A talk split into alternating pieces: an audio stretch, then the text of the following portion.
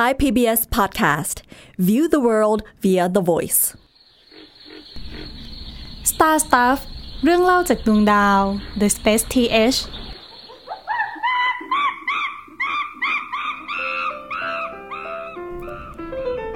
หากวันหนึ่ง คุณได้เป็นตัวแทนของโลก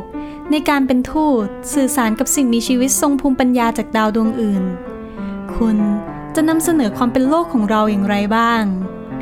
ในตอนนี้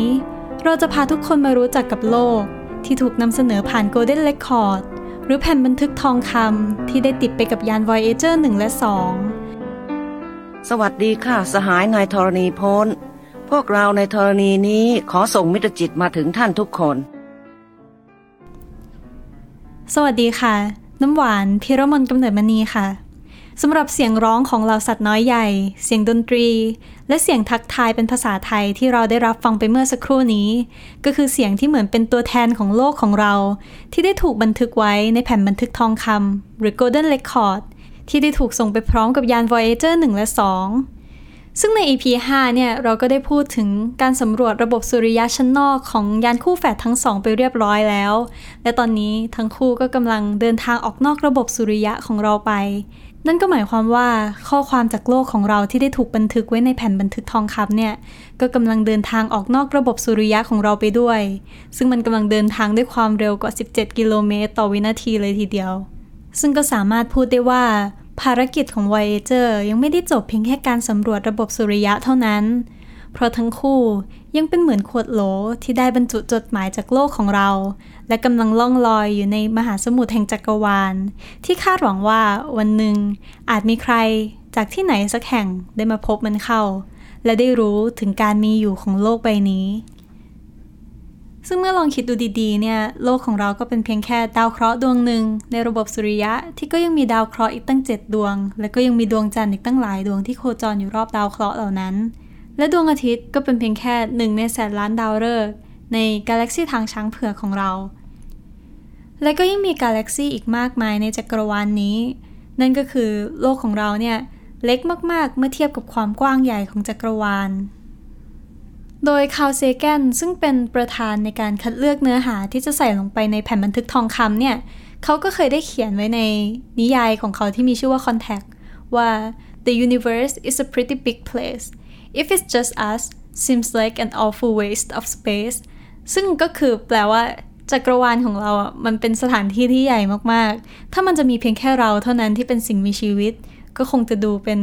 ขยะในอวกาศอันกว้างใหญ่นี้ การพยายามที่จะตามหาหรือพยายามที่จะสื่อสารกับสิ่งมีชีวิต จากดาวดวงอื่นเนี่ย ก็เลยดูเป็นสิ่งที่มนุษย์เราทะเยอทะยานมาโดยตลอดเลย และจริงๆ แล้วแนวคิดของการส่งจดหมายไปพร้อมกับยานอวกาศเนี่ย ก็มีมาตั้งแต่ยุค Pioneer 10 11 ซึ่งก็ได้รับภารกิจในการสำรวจระบบสุริยะชั้นนอกเหมือนกัน แต่ตอนนั้นจดหมายที่ได้ติดไปกับยานเพโอเนีย1011 เนี่ย ก็เป็นเพียงแค่แผ่นโลหะที่สลักรูปมนุษย์ไว้ แล้วก็สลักพาวซ่าแมปซึ่งเป็นแผนที่ที่บ่งบอกตำแหน่งของโลกของเราเมื่อเทียบกับพาวซ่าที่มีอยู่ในกาแล็กซีทางช้างเผือก พื่อที่จะระบุว่าไอตัวยานตัวนี้และจดหมายที่ได้ติดมากับมันเนี่ยได้เดินทางมาจากจุดไหนของจักรวาลนนี้นั่นเอง และในปี 1977 ยัน Voyager ก็ได้มาทำหน้าที่รับช่วงต่อในการสำรวจระบบสุริยะชั้นนอกจาก Pioneer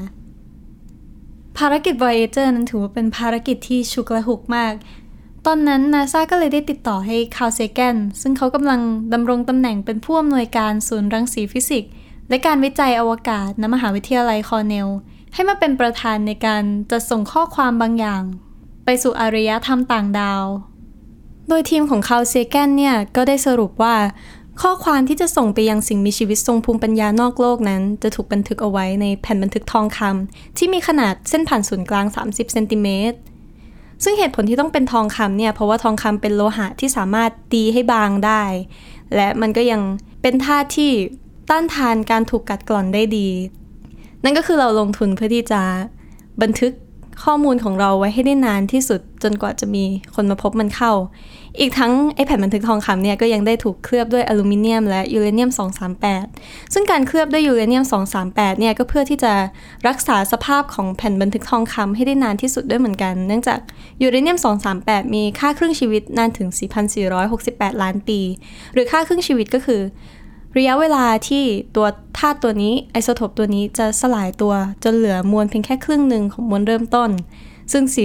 4,468 ล้านปีก็เป็นระยะเวลาที่ยาวนานมากๆ ซึ่งข้อมูลที่จะถูกบันทึกลงไปในแผ่นบันทึกทองคำจะถูกแบ่งออกเป็น 2 ด้าน โดยด้านหนึ่งจะเป็นรูปภาพที่บอกถึงความเป็นโลกของเรา ซึ่งตรงนี้อาจจะสงสัยว่ารูปภาพมันจะสามารถบันทึกลงไปในแผ่นบันทึกทองคำได้ยังไง มันไม่ใช่แค่เสียงหรอ ซึ่งจริง ๆ มันก็คือแค่เสียงนั่นแหละ เขาใช้วิธีการแปลงจากสัญญาณเสียงให้ถอดรหัสออกมาเป็นรูปภาพได้ ส่วนอีกด้านหนึ่งก็จะเป็นด้านที่บรรจุเสียงเอาไว้ โดยเสียงในที่นี้ก็จะมีตั้งแต่เสียงคำทักทาย เสียงที่เป็นเสียงธรรมชาติ และดนตรี เสียงเพลงจากหลากหลายอารยธรรมทั่วโลก โดยมีคลิปเสียงอยู่กว่า 31 คลิปเสียง มีความยาวรวมกัน 90 นาที ทีนี้ คำถามที่สำคัญก็คือสิ่งมีชีวิตทรงภูมิปัญญาจะรู้ได้ยังไงว่า เขาจะต้องถอดรหัสยังไง หรือว่าเขาจะรู้ได้ไงว่าไอแผ่นบันทึกทองคำนี้มันคืออะไรกัน เพราะฉะนั้นเราก็ต้องมีวิธีการที่จะสื่อสารให้เขาเข้าใจว่าไอสิ่งที่เขาได้มาพบเนี่ยมันคืออะไร แต่เราจะสื่อสารด้วยภาษาอะไรดี เพราะเราก็ไม่รู้เลยว่าเขาใช้ภาษาอะไรในการสื่อสารหรือเขาสื่อสารกันยังไง แต่สิ่งที่เป็นเหมือนภาษากลางของจักรวาลของเราก็คือ วิทยาศาสตร์นั่นเอง เพราะฉะนั้นเขาก็เลยตัดสินใจที่จะสลักสัญลักษณ์ต่าง ๆ ที่บ่งบอกความเป็นวิทยาศาสตร์ เพื่อที่จะทำให้สิ่งมีชีวิตทรงภูมิปัญญาสามารถถอดรหัสจนสามารถฟังข้อความจากโลกของเราได้ โดยการสลักสิ่งใดลงไปเป็นรหัสในการเล่นแผ่นเสียงเนี่ยก็จะมีโจทย์อยู่ 2 อย่างด้วยกันที่ทีมจะต้องตีให้แตก นั่นก็คือ 1. สิ่งมีชีวิตทรงภูมิปัญญาได้เห็นแล้ว เขาจะต้องเข้าใจได้ง่ายที่สุด และก็ชัดเจนที่สุด และ 2 ก็คือในพื้นที่ที่จำกัดเนี่ย ก็จะต้องบรรจุข้อความให้ได้มากที่สุด ถึงตอนนี้เราอยากเชิญชวนทุกคนมาสวมบทบาทเป็นสิ่งมีชีวิตทรงภูมิปัญญาที่ได้มาพบกับแผ่นบันทึกทองคำแผ่นนี้กัน ก็ลองเปิดรูปภาพของแผ่นบันทึกทองคำแล้วมาถอดรหัสไปพร้อมๆกัน เมื่อเราได้พบกับแผ่นบันทึกทองคำแล้วเนี่ย ลองมองไปที่ทางซ้ายล่างสุด ก็จะเป็น p a u s a Map ซึ่ง p a u s a Map คือแผนที่ของโลกของเราเมื่อเทียบกับตำแหน่งของจักรวาลนั่นเอง ที่ก็เหมือนกับที่ได้บันทึกไปใน Pioneer 1011 ด้วย p a u s a คือดาวนิวตรอนที่เป็นดาวที่ดับลง และยังมีการแผ่รังสีเป็นจังหวะ หรือเป็น pulse pulse เขาก็เลยเรียกมันว่า p a u s a และการบรรจุ p a u s a Map ไว้เนี่ยก็เพื่อเป็นการบอกว่าไอ้จดหมายฉบับนี้เนี่ยมันส่งมาจากตำแหน่งไหนของจักรวาลเผื่อผู้ที่มาพบเขาเนี่ยอาจจะได้เดินทางไปหา และสัญลักษณ์อื่น ๆ ที่ได้บรรจุไว้เนี่ยก็เพื่อเป็นการบอกวิธีการเล่นแผ่นเสียง แล้วก็บอกวิธีการแปลงรหัสจากเสียงให้กลายเป็นรูปภาพได้นั่นเอง ซึ่งย้อนไปในเรื่องของรูปภาพ ในตอนนั้นเนี่ยมันไม่สามารถที่จะบรรจุรูปภาพเป็นไฟล์ JPEG ลงไปได้เนาะ และระบบคอมพิวเตอร์ของ Voyager เนี่ยก็มีพื้นที่เพียงแค่ 69 กิโลไบต์ เพียงพอสำหรับการบรรจุรูปภาพเพียงแค่หนึ่งรูปภาพเท่านั้น ราะฉะนั้น NASA ก็เลยได้ตัดสินใจเข้ารหัสรูปภาพเอาไว้ในคลื่นเสียง ซึ่งวิธีการที่จะถอดรหัสต่างๆออกมาได้เนี่ยจุดเริ่มต้นของมันอยู่ที่ทางขวาล่างของแผ่นบันทึกทองคำที่เราเห็นเป็นวงกลมสองวง แล้วก็มีขีดเชื่อมตรงกลาง โดยมันคือแผนภาพของไฮโดรเจน ซึ่งมันเป็นเรื่องที่เกิดขึ้นได้ยากมากที่อิเล็กตรอนของไฮโดรเจน จะเปลี่ยนทิศในการโคจร หรือเราเรียกเหตุการณ์นี้ว่า hyperfine transition และการที่มันจะเปลี่ยนทิศการโคจรเนี่ยมันจะเกิดขึ้น 1 ครั้งในทุกๆ 10 ล้านปี และมันจะปล่อยพลังงานออกมาจำนวนหนึ่ง ซึ่งไอพลังงานที่ปล่อยออกมาเนี่ยมันมีคลื่นความยาว 21เซนติเมตรและช่วงความยาวคลื่น 21 เซนติเมตร ก็คือความยาวคลื่นของคลื่นวิทยุที่นักดาราศาสตร์ใช้เพื่อสร้างแผนที่ของกาแล็กซี เมื่อเราแปลงความยาวคลื่นออกมาให้เป็นความถี่ ซึ่งก็คือความยาวคลื่นกับความถี่เป็นส่วนกลับของกันและกันเนาะ ก็จะได้ว่าความถี่คลื่นเนี่ยมีความถี่อยู่ที่ 1,420เมกะเฮิรตซ์หรือใน 1 วินาทีจะมีการเคาะ 1,420 ล้านเคาะนั่นเอง และหากเราแปลงความถี่นี้ให้เป็นเวลาก็จะได้ว่ามันจะเกิดการเคาะขึ้นทุกๆ 7.042คูณ10 ยกกำลังลบ 10 วินาทีแและไอ้ตัวเลขเหล่านี้นี่แหละก็คือเป็นตัวเลขที่นำมาแปลงรหัสของรูปภาพต่างๆ ที่ได้ถูกสลักเอาไว้บน ปกของแผ่นบันทึกทองคำเพื่อที่จะเล่นแผ่นบันทึกทองคำนี้ได้อย่างถูกต้อง รู้ถึงการหมุนที่ถูกทิศความเร็วที่ถูกต้อง แล้วก็แปลงรูปภาพออกมาได้ ลองมองจาก p a u s a Map ขึ้นไปเราจะเห็นเป็นรูปภาพของขีดบางอย่าง แล้วก็มีเหมือนเป็นเข็มอยู่ตรงปลายเนาะซึ่งมันก็คือลักษณะของเครื่องเล่นบันทึก และข้างใต้ของมัน เป็นเลขฐาน 2 ที่เมื่อแปลงเป็นเลขฐาน 10 แล้ว คูณกับ 7.042คูณ10 ยกกำลังลบ 10 วินาที หรือคือตัวเลขที่เราแปลงมาได้จากแผนภาพของไฮโดรเจนเนี่ย มันก็จะได้ว่า หลังจากคูณแล้วก็จะเป็น 3,229 วินาที หรือ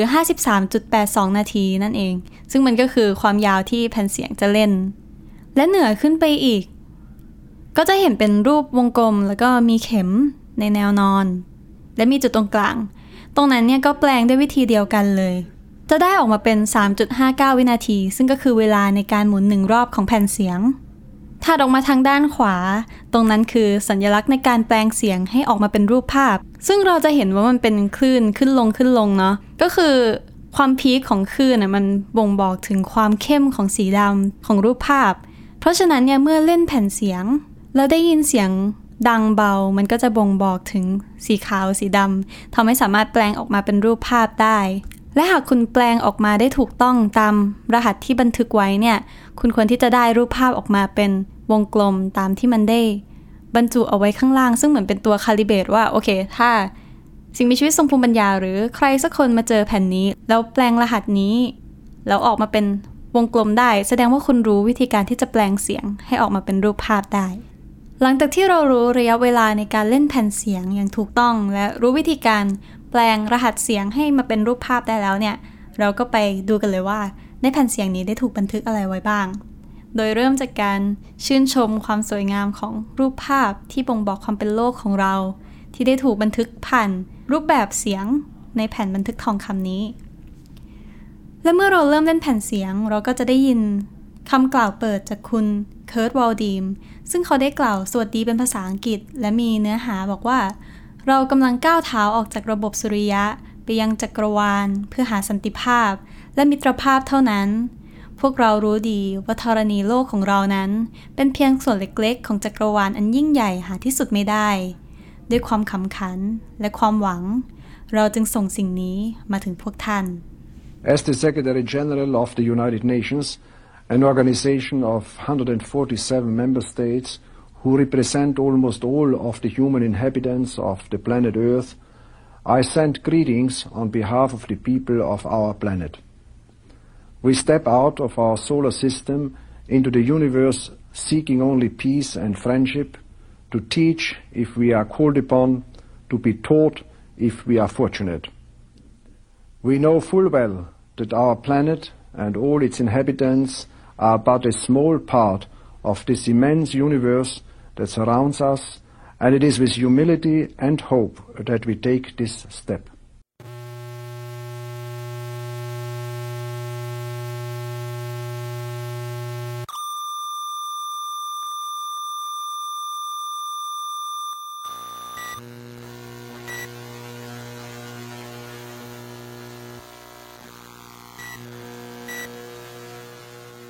ที่เราได้ยินไปเมื่อสักครู่นี้ ใช่ค่ะ ภาพที่เราได้ยิน ก็คือภาพของวงกลม ซึ่งเป็นวงกลมคาลิเบตเพื่อยืนยันว่าเรากำลังแปลงรหัสได้อย่างถูกต้อง แล้วก็เป็นภาพของกาแล็กซีทางช้างเผือกของเรา ซึ่งเป็นเพียงแค่ 2 ใน 116 ภาพที่ได้ถูกบันทึกเอาไว้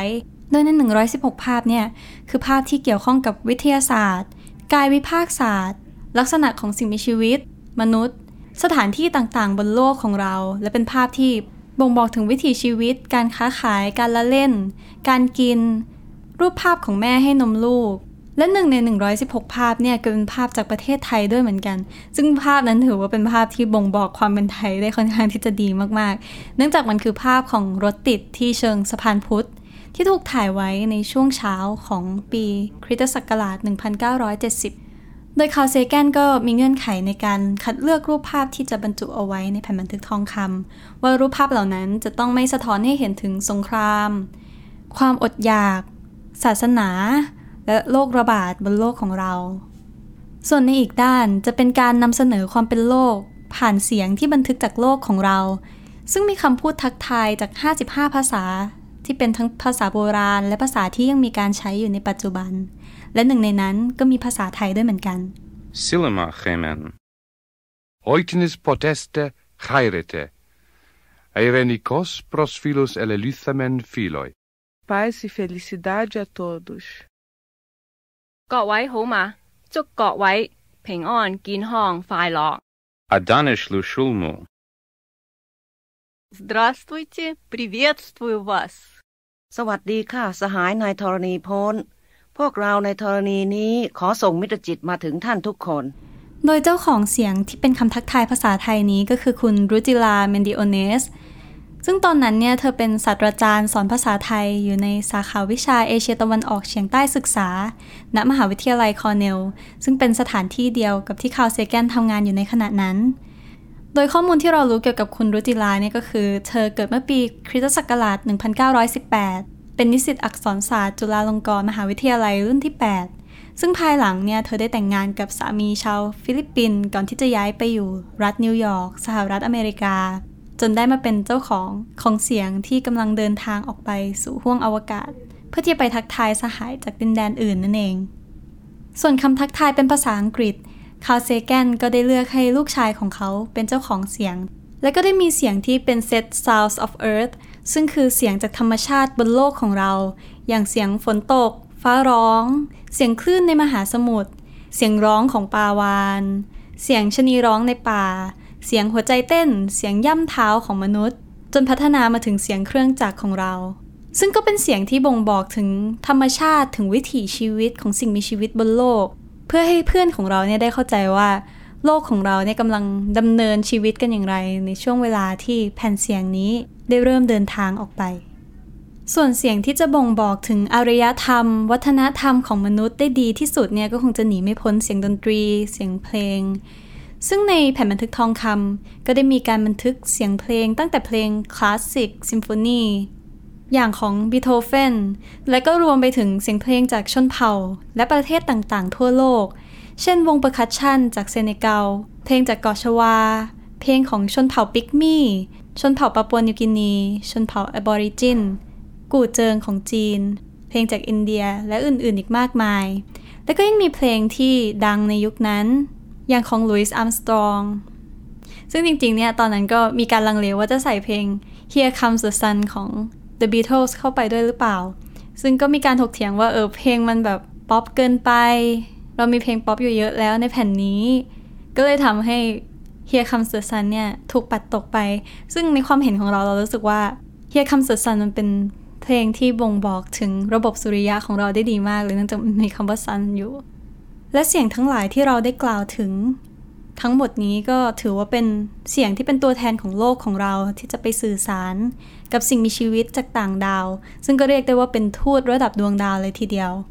แต่อย่างไรก็ตามเนี่ย นักวิชาการหลายคนก็มีความคิดว่าแผ่นบันทึกทองคำที่องค์การนาซาได้ส่งไปกับยาน Voyager ทั้งสองเนี่ยอาจจะทำให้สิ่งมีชีวิตทรงภูมิปัญญาต่างดาวเนี่ยเกิดความสับสนเกี่ยวกับวิถีชีวิตบนโลกของเราได้เหมือนกัน เนื่องจากเราไม่สามารถที่จะสรุปได้เลยว่า สิ่งมีชีวิตเหล่านั้นเขาจะมีประสาทสัมผัส 5 ประสาทเหมือนกับเราหรือเปล่า เขาจะสามารถแม้แต่มองเห็นได้หรือเปล่าว่า นี่คือแผ่นบันทึกทองคำมีข้อความอะไรบางอย่างสลักเอาไว้ เขาจะสามารถฟังเสียงที่อยู่ในแผ่นบันทึกทองคำได้หรือเปล่า และอีกอย่างเขาจะสามารถตีความออกมาได้ตรงกับที่เราอยากจะสื่อหรือเปล่าว่าเราเดินทางมาโดยสันตินะ เนื่องจากการเรียบเรียงแผ่นเสียงเนี่ยอย่างโครงสร้างการสนทนาเนี่ยมันเหมือนกับการสนทนาที่เป็นการโต้แย้งกันไปกันมา ไม่ได้เหมือนกับการที่จะบ่งบอกว่านี่คือภาษาที่แตกต่างกันบนโลกของเราทำให้อาจจะตีความไปได้ว่ามนุษย์เนี่ยคือเผ่าพันธุ์ที่ชอบทะเลาะถกเถียงกัน และหากเป็นเช่นนั้น หากสารที่บันทึกไปในแผ่นบันทึกทองคำไม่สามารถไปถึงผู้รับตามที่เราต้องการที่จะส่งไปได้ แล้วมันจะยังมีคุณค่าอะไร ตรงนี้เราอยากขอให้ทุกคนลองย้อนไปที่คำถามแรกที่เรา เริ่ม EP นี้ก็คือ หากคุณได้เป็นทูตในการสื่อสารกับสิ่งมีชีวิตทรงภูมิปัญญาต่างดาว คุณจะนำเสนอโลกของเราอย่างไรบ้าง และนั่นก็คือโจทย์ของแผ่นบันทึกทองคำนี้เช่นเดียวกัน การที่คาร์ลเซแกนได้ระบุเงื่อนไข ว่ารูปภาพจะต้องไม่สะท้อนให้เห็นถึงศาสนา สงคราม ความขัดแย้ง โรคระบาด หรือสิ่งเลวร้ายต่างๆ ที่เกิดขึ้นบนโลก นั่นก็เพราะว่า ข้อความที่จะถูกบันทึกไปในแผ่นบันทึกทองคำนั้น เปรียบเสมือนความภาคภูมิใจที่เราอยากจะนำเสนอ ซึ่งนอกจากการที่มันจะได้ส่งไปยังเพื่อนจากต่างดาวแล้วนั้น มันก็ได้ส่งกลับมาที่ตัวเราเองได้เหมือนกัน ว่าเราภาคภูมิใจอะไรบ้าง ว่าบนโลกของเรานั้นมีความสวยงามอย่างไรบ้าง เสียงจากธรรมชาติมากมาย สะท้อนให้เราเห็นคุณค่าและความสวยงามของธรรมชาติ เสียงที่บ่งบอกถึงการดำเนินวิถีชีวิตของเรา สะท้อนให้เราภาคภูมิใจในเผ่าพันธุ์มนุษย์ของเรา เสียงคำทักทายหลากหลายภาษาทั่วโลกทำให้เราเห็นคุณค่าของเพื่อนมนุษย์ ที่ไม่ว่าคุณจะพูดภาษาใด เราก็มีคุณค่าเท่าเทียมกัน และเรา ก็เป็นส่วนหนึ่งที่ทำให้โลกของเรานั้นดำเนินต่อไปได้ ดนตรีจากหลากหลายวัฒนธรรม สะท้อนให้เห็นถึงความแตกต่าง ที่รวมตัวกันจนกลายเป็นสีสัน เป็นความสวยงามบนโลกของเรา การคัดเลือกข้อความต่างๆ ลงไปใน Golden Record นั้น ไม่เพียงแต่ต้องการที่จะสื่อสารผ่านวิทยาศาสตร์ไปสู่ สิ่งมีชีวิตนอกโลก แต่มันก็ยังเป็นการสื่อสารให้เราได้เห็นคุณค่าของตัวเอง ได้เห็นคุณค่าของกันและกัน เราเคยมีโอกาสได้รับชม Voyager the Musical ที่เป็นการนำเสนอ Voyager ในรูปแบบของละครเวที ซึ่งในการแสดงเนี่ย หลังจากที่ Voyager 1 และ 2 ได้เดินทางเลยขอบเขตระบบสุริยะไปแล้ว และหมดภารกิจในการสำรวจดาวเคราะห์ชั้นนอก Voyager 1 และ 2 ก็ได้คุยกันว่า นี่เรากำลังจะไปไหนกัน การเดินทางของเรามันดูไร้เป้าหมายซะเหลือเกิน และ Voyager 1 และ 2 ก็ได้หยิบ แผ่นบันทึกทองคำนี้ขึ้นมาเล่น จนได้เห็นถึงความสวยงามของโลกที่ได้ถูกบันทึกไว้ จากการที่ Voyager 1 และ 2 เกิด existential crisis หรือเกิดการตั้งคำถามถึงการมีอยู่ของตัวเองเนี่ยเขาก็ได้เข้าใจว่า สถานที่ที่เขาอยู่ คือสถานที่แห่งความหวัง ความหวังจากมนุษย์บนโลก